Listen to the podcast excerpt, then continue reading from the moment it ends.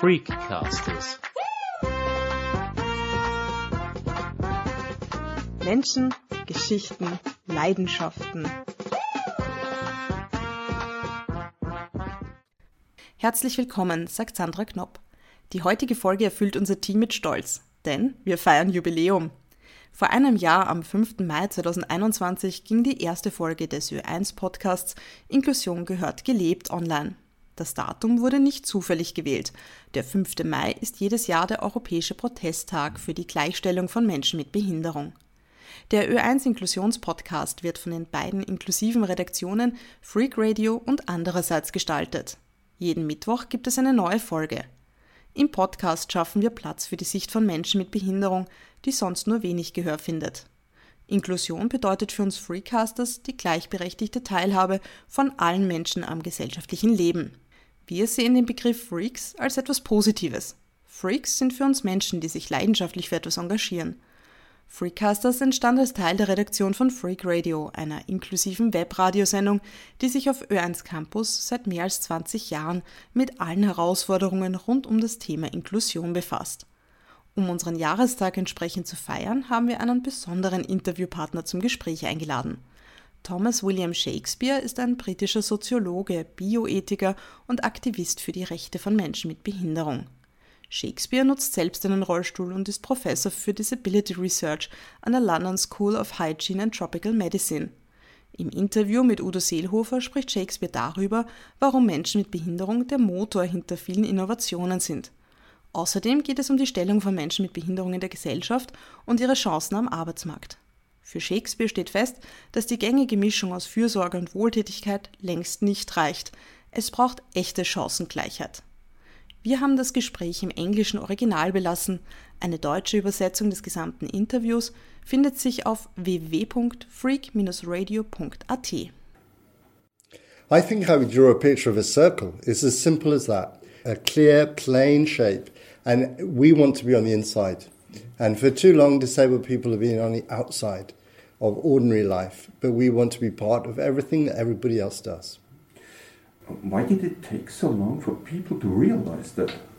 I think we have a historical idea that disabled people are incompetent and that the role of non disabled people is to look after them and to be kind.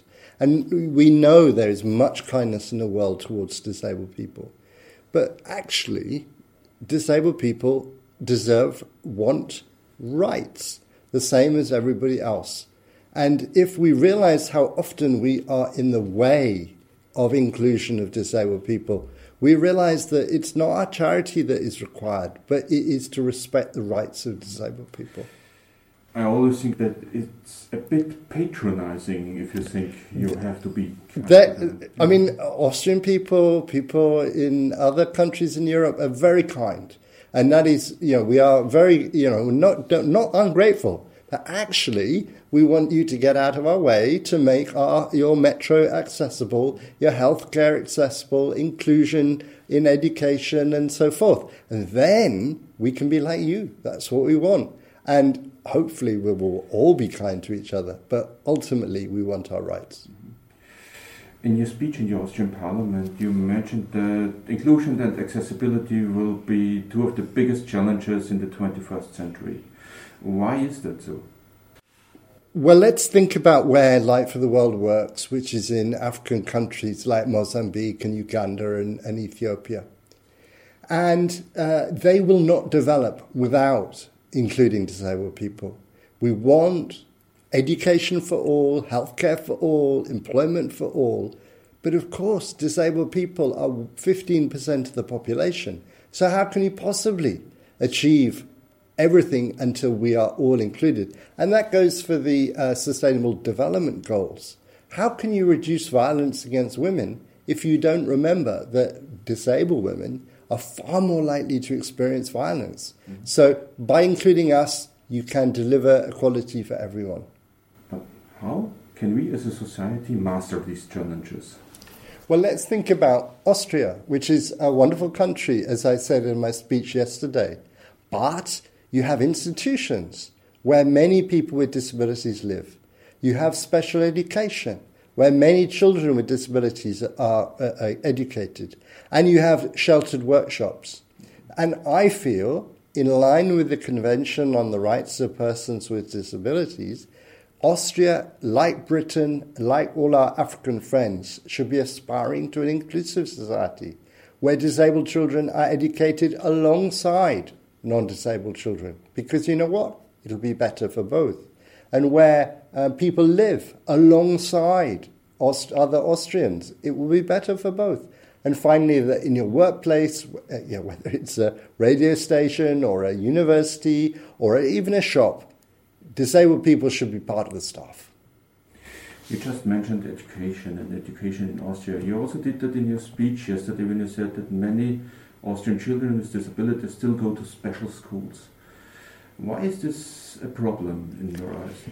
Well, think of the non disabled child growing up, and they never see a disabled child, and they think they're special or separate and different to them. But if they're educated alongside them, then they realize that society should include disabled children. Let me tell you the story. I went to talk at a Swiss school, and I was talking about a book they were reading called, um, uh, it was about the dog in the nighttime. It's that famous book by Mark Haddon. And in the middle of my talk, one of the children jumped to their feet, and I thought, oh my goodness, they're not very happy. But I realized that everybody ignored them, and all the other children ignored them, and the teachers ignored them. And then I became comfortable ignoring them.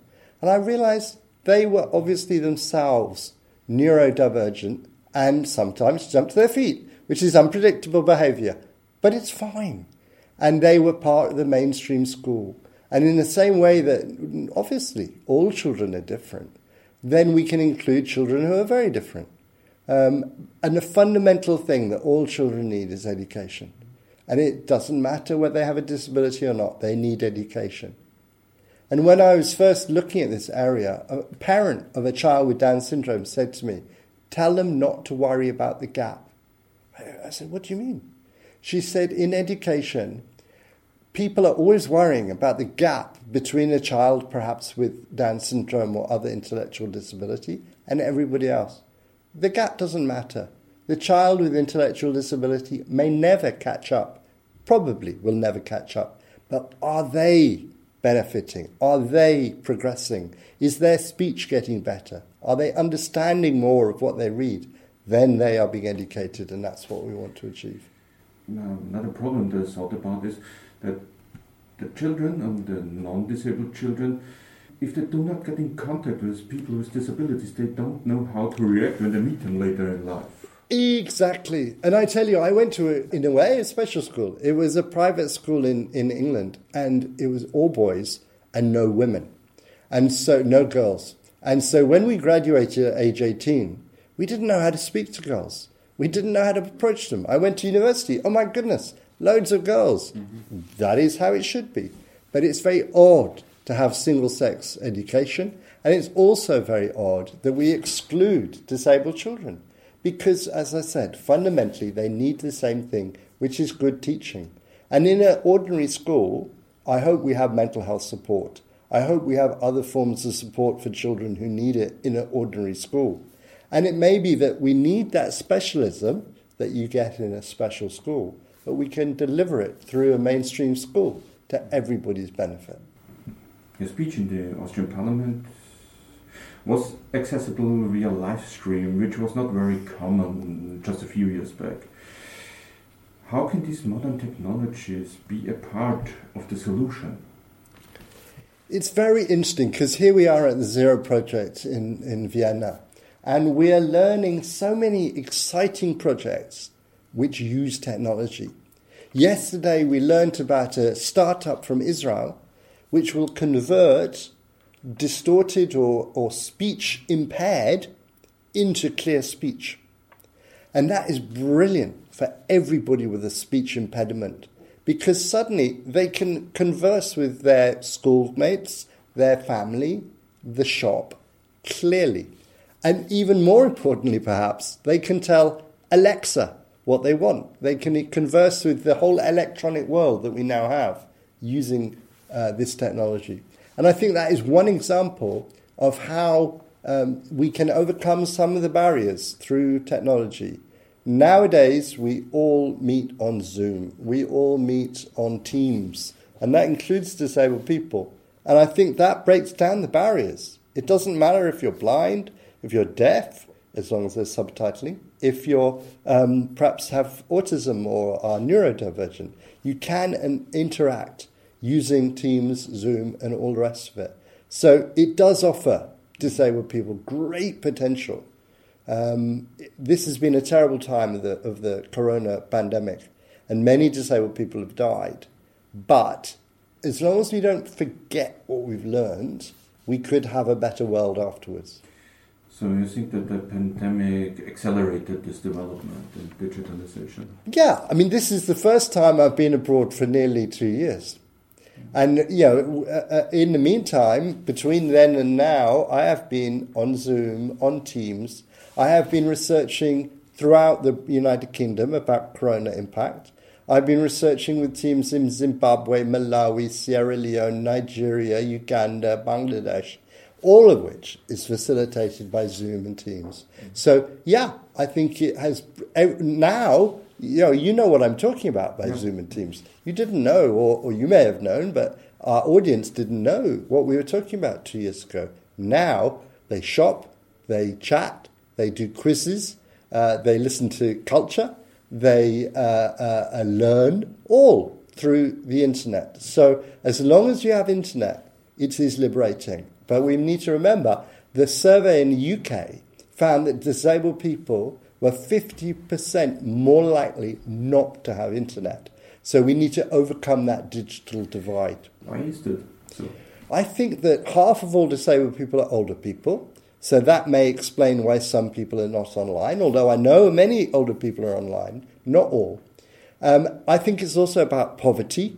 So if you don't have enough money, you can't get online. You can literally not afford the laptop. Or if you're excluded from education and employment, you may not have the training to use the technology. So lots of factors like that. I, I, but we can overcome them, and we should. Very interesting in the UK, when the pandemic struck, some of the um, uh, non governmental organizations converted their funding from live events to notebooks, laptops, and so forth, and they gave them to disabled people so that then they could participate. And we need to make sure that everybody can participate. Do you think that the digitalization offers new chances in the labor market for people with disabilities? I think that yes, uh, digitalization offers new chances. For example, um, if you work in the knowledge economy, then uh, you can work from home, you don't have to travel, so you can overcome the barriers. If you are um, basically using a computer, you can be visually impaired and use uh, JAWS software, which converts all of the things that we see into things that, that people can hear. And so we know that many blind people have been very active online. And similarly, if you're neurodivergent and perhaps you don't want to be in an office with 50 people, you can work in an office with one person or you can be at home. You don't have to encounter those times that are troubling to you, like rush hour, peak hour on the trains, and so forth. So I think there's lots of ways you can overcome that. And I'm just talking about basic things. And then, of course, you know, we have things that we've been learning about this week in Zero Project. So, for example, there's a technology called Be My Eyes and so this is for visually impaired people. And when they encounter something they can't see, then they connect with a volunteer who is obviously sighted who explains it to them. And it's a very short, it need only be a very short interaction. But they can say, okay, through the, the Zoom or whatever they use, I can see that there are three buttons and they're marked XYZ, and it looks to me like you need to press this button. And away you go. And the, the person who presented it to us yesterday in Austrian Parliament mentioned an instance, I think in um, Hungary, where somebody was let off, the blind person was put off the bus in the middle of the night in a very unfamiliar location, very dangerous. But through this uh, uh, Be My Eyes software, they were connected with somebody who could advise them and knew Hungarian, who was somewhere in uh, uh the North America, and stayed with them online for, I think, several hours until they got back and reached their bus and got to their destination. So I think you know that is technology bringing people together, and I think to use the technology to bring people together to overcome the barriers, whatever their working uh, expectations are, is really exciting. I think it's also important to add that these technologies should not be used as an excuse by the employer. Absolutely. I don't think that it means that you know the future generation of disabled people just have to sit at home and because home is accessible. Not at all. I think it shouldn't be an excuse by the city or the employer to think that they don't have to make accessible workplaces, accessible transport, accessible public spaces. Of course not. Um, but it can add um, to the efficiency of everybody. And it's very interesting. I'm a, working at a university, and as I said, I've been home for the last uh, few years. But when we can meet face to face and you can look me in the eye, we have a better quality of interview, I'm sure, than if we were doing it over Zoom. So it, will never substitute for face to face. We had a board meeting of um, Light for the World uh, yesterday, and being able to interact with people in the same room was very helpful and we could reach agreement quicker and we understood quicker. There's no substitute for face to face. However, uh, this mediated communication has all sorts of uses. Uh, in, in my workplace, um, we are going back to the office. Fantastic. And the expectation for our employer, we shouldn't have to be there five days. It is expected we are there two days uh, if we're full time. And we need to make sure all our, uh, our meetings coincide so we can meet each other face to face or mask to mask in the same building, in the same office, and that we also improve accessibility there. I think it'll be interesting because we will have, we will all have, I suspect, you know, uh, hot desks, hot offices. When we need to have a private meeting, we will have a space for us like we have here in a quiet part of the UN building. And the rest of the time we'll have a hot desk and we'll, we'll, we'll just be at the, uh, all together. I think everything I've said is relevant to people working in the knowledge economy. It's more complicated, but by no means impossible if you're working in agriculture or you're working in other places. One of Light for the World's, in a way, spin offs is presenting accessible agriculture. And they are a group in Cambodia who are going it alone, if you like. Um, and we wish them well. They were part of the Light family, and now they're becoming independent in their own right. And they are trying to ensure that disabled people can participate in agriculture. So they will have all sorts of uh, solutions for that. I look forward to hearing more. They're presenting this week at the conference, the Zero Project here. How's the situation for disabled people at the labour market in general? I think that in Austria, employment of disabled people is going down. Um, I don't know why, because I don't know enough about the Austrian labour market. But I can tell you in Britain, um, it's really difficult to find the right person for the job.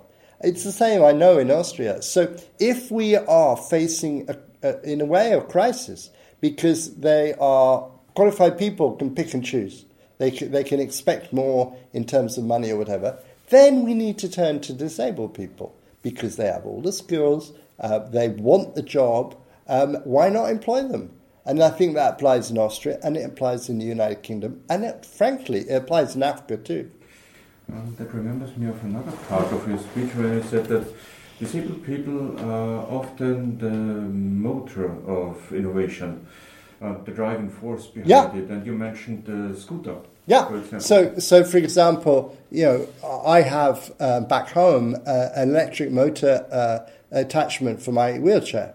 And in the city, it enables me to whiz, whiz, whiz for 10 kilometers or something before I need to recharge it. Now, I've had that for a few years, and then I noticed London is full of, of uh, e scooters. Everybody has them, and they zoom around. And all of the, um, uh, uh, the delivery drivers have e bicycles. And I'm thinking, hang on a minute, we started this. In the past, it was uh, power wheelchair users and people like me with assistance power, all of those lithium batteries and all the rest of it that they are now using, we came up with first. We were the first market. And similarly, um, I, I, I, notice on my uh, telephone, I can listen to all sorts of books. And so many people listen to books um, on their devices. Where did this come from? Well, it was blind people, old people who started listening to books on tape. And suddenly everybody got the hang of it. Everybody wanted to use this. And now it is a common technology for all. So my argument yesterday was that actually, many of the times, finding the solutions for disabled people actually benefits everybody. Yeah, it's, it's progress in, in technology and in many other fields. Exactly. I mean, they're not always moving forward. And I can tell you, many of your listeners will use touchscreens on your uh, telephones. Mm-hmm. They're really difficult for blind people. You can think about it. If you move from buttons to touch screens, suddenly blind people don't know where to put their fingers. And similarly, many urban environments, they're saying, oh, we'll have a mixed use urban environment for cars, bicycles, scooters, pedestrians. They will all anticipate each other and we don't need to have crossings. Hang on a minute. What about blind people? They don't know to not to step out in front of a bicycle. They don't know where to cross the road. So we need to make sure that all of our inclusive solutions are really inclusive to everybody with our different physical needs and, and, and way of negotiating or using technology in the urban environment. And if I look at it from the perspective of the employer, I would be very, well, stupid to be honest, if someone is an, who is an innovator and I wouldn't just employ him. Yeah, I mean, you know, we all benefit. We've been talking about the internet. Who built the internet? Yeah, if you go to Silicon Valley, how many people who are neurodivergent will you find? A lot. Bill Gates, I believe, uh, is an autistic person. Um, many people who are really good engineers, really good technology people, really good people for uh, the internet or web design are themselves disabled in some way. And it goes to show that actually we need all the talents of all our people. Um, and rather than seeing disability as a problem, if we can see diversity as an advantage, then some of the problems like global warming or the tech revolution may prove to be more, more easily solved. Another problem that occurs very often for everyone is that um, people who are looking for a job have to make big compromises so that they fit the description and so they they maybe have a chance to get to get the job. While that job or employers don't do that at all. Uh, how can this be fixed? I think that when the labour market is tight, when everybody has to be employed, then suddenly women with children or of child rearing age, bearing age, or disabled people or older people look much more attractive to employers because employers need the task done. And if they are uh, prejudiced, they will not see all the people ready to do them. And the evidence shows that disabled people are really good employees. They're very loyal, they're very hardworking, um, they want the job, and it's much more difficult for a disabled person, if you like, to shop around to see, oh, I'll take that one, not that one. So, if the employer can be flexible um, then the disabled person will give good rewards, will give back very well. And if you say, oh, that's unreasonable, you can't expect employers to fit disabled people in, then, you know, A, we have to say disabled people will make you money, but also we have to say, look, you had to fit in women a few years ago. And it's also benefited your, your it's the flexibility. We don't want all to be white, male, able bodied, you know, uh, uh, Austrian or British people. We need to have the diversity because that is where we get the benefit. That is where A, our workplace looks like the outside world, but also our workplace has all the skills that we need to resolve and to address the problems of today. I think another advantage of um, disabled workers in your in your firm is that they also open a new perspective uh, regarding disabled customers, maybe. Exactly. I think that having disabled staff means that you not only might solve problems that you're faced with in your business, but also you have more insight into the range of people who may want to use your services, buy your products, participate in your spaces. Um, and I think that, that it can stop you making mistakes. Um, one of the really interesting pieces of research was that found making premises or services accessible. And you might think it's costly. It is costly to what we call retrofit, to make the adaptations later. But if they're designed to be inclusive from the start, then it probably only adds 1% or half a percent to the cost. But it actually opens you up to a much bigger market of people who might want to buy your services. And it's like, you know, I don't, I'm 55, I don't understand young people. So it'd be very foolish of me not to have any young people in my workforce, in my office, because I would never understand young people. They can say, no, that won't work, try it again, call it something different, uh, approach people in a different way. And I go, thank you, that's really helpful. You've given me insight I would not otherwise have. Exactly the same with their disabled people. They will say, no, no, no, that sounds patronizing, rephrase it. This will work for these people. Um, and that way we can uh, grow our market and sell more products. And at the end of the day, that's what a, a, a business is about.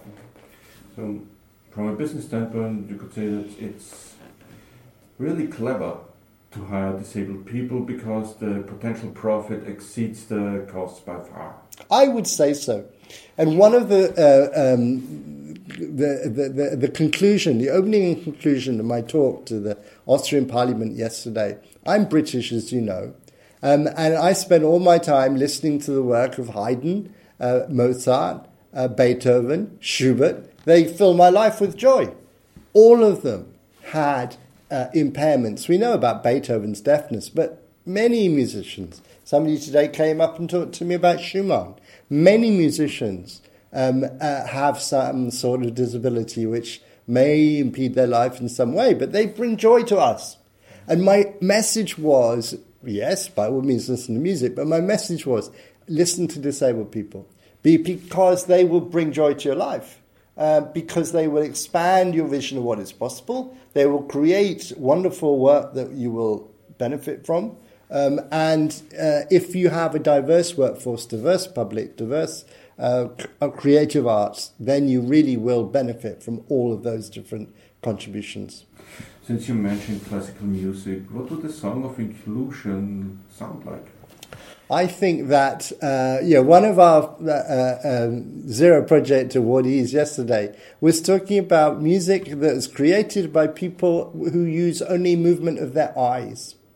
And it presented this wonderful uh, musical interface. And all these children and, and, young people using music who could never previously have include, been included because with their eyes they played it.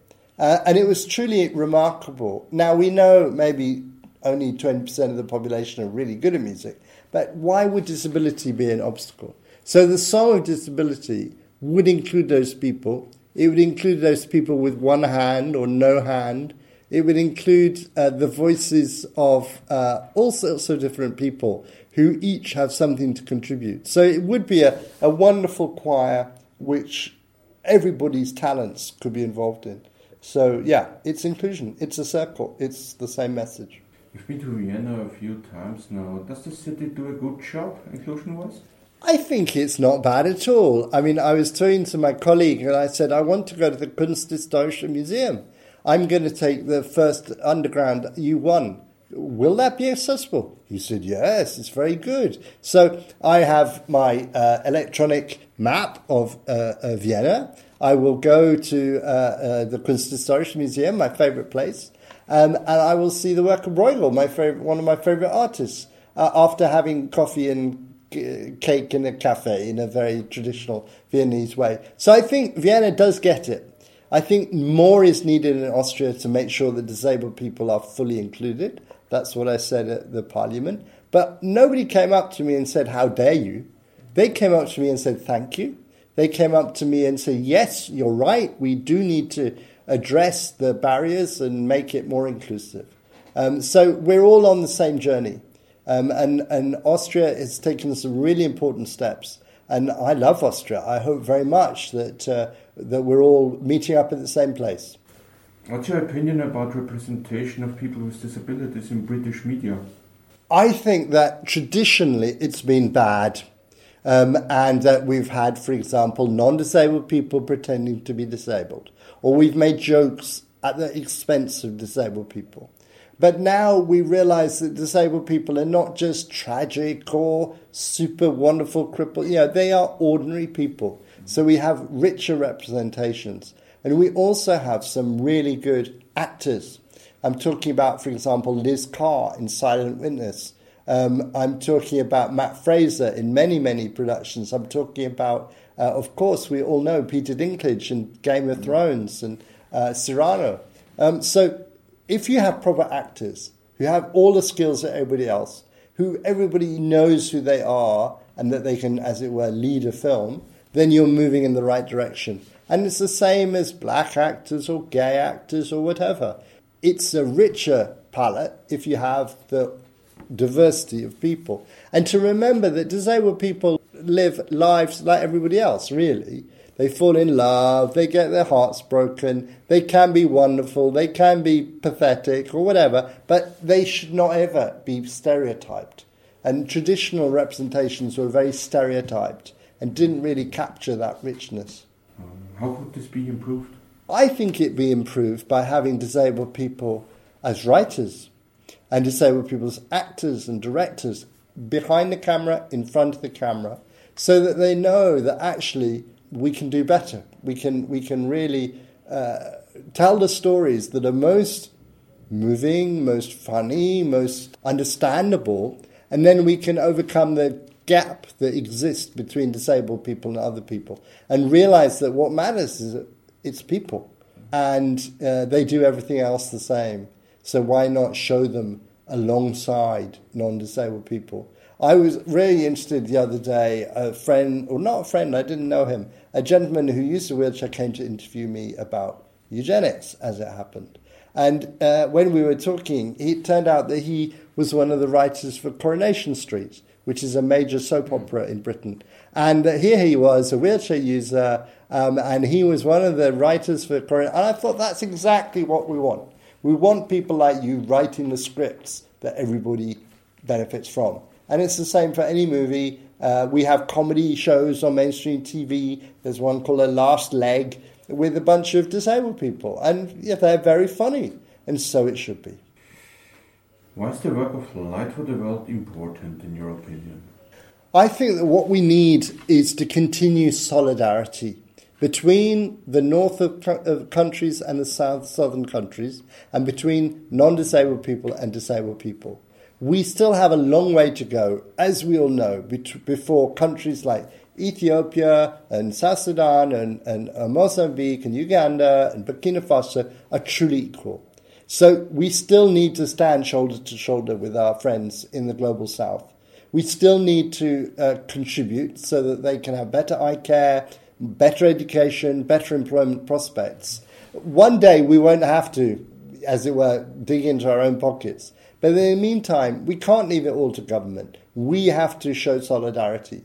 And that's why Light for the World tries to channel all of the donations of our Austrian friends, our British friends, German, Swiss, Dutch, Belgian, whatever, into really good projects. And what we're trying to do in the Global South is not just sort of sticking plasters, but transformations. So we're working system change to ensure that, for example, children get education. At the moment, something like a third of out of school children in the global south are disabled children.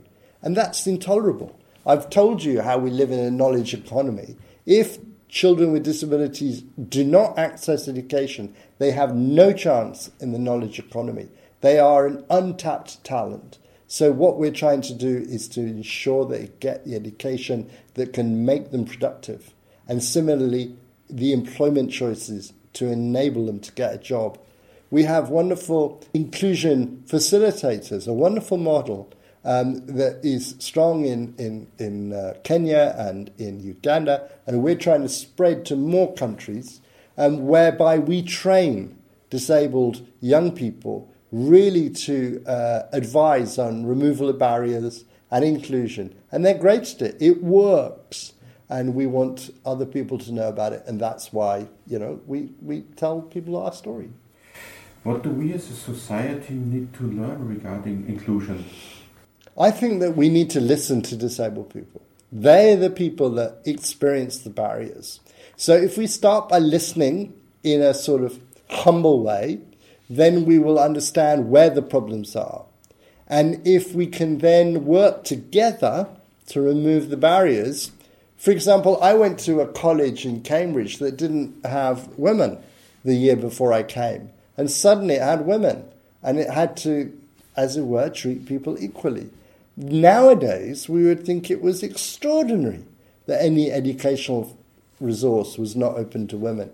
And I think in years to come, we will think it's extraordinary that the mainstream didn't used to be open to disabled people. And we will thank our lucky stars, thank God, whatever it might be, that now, finally, disabled people can do everything that everybody else wanted to do. And what can I, as an individual, do to further this? Well, I think you, I mean, just speaking very personally, you as a radio interviewer are helping me tell our story.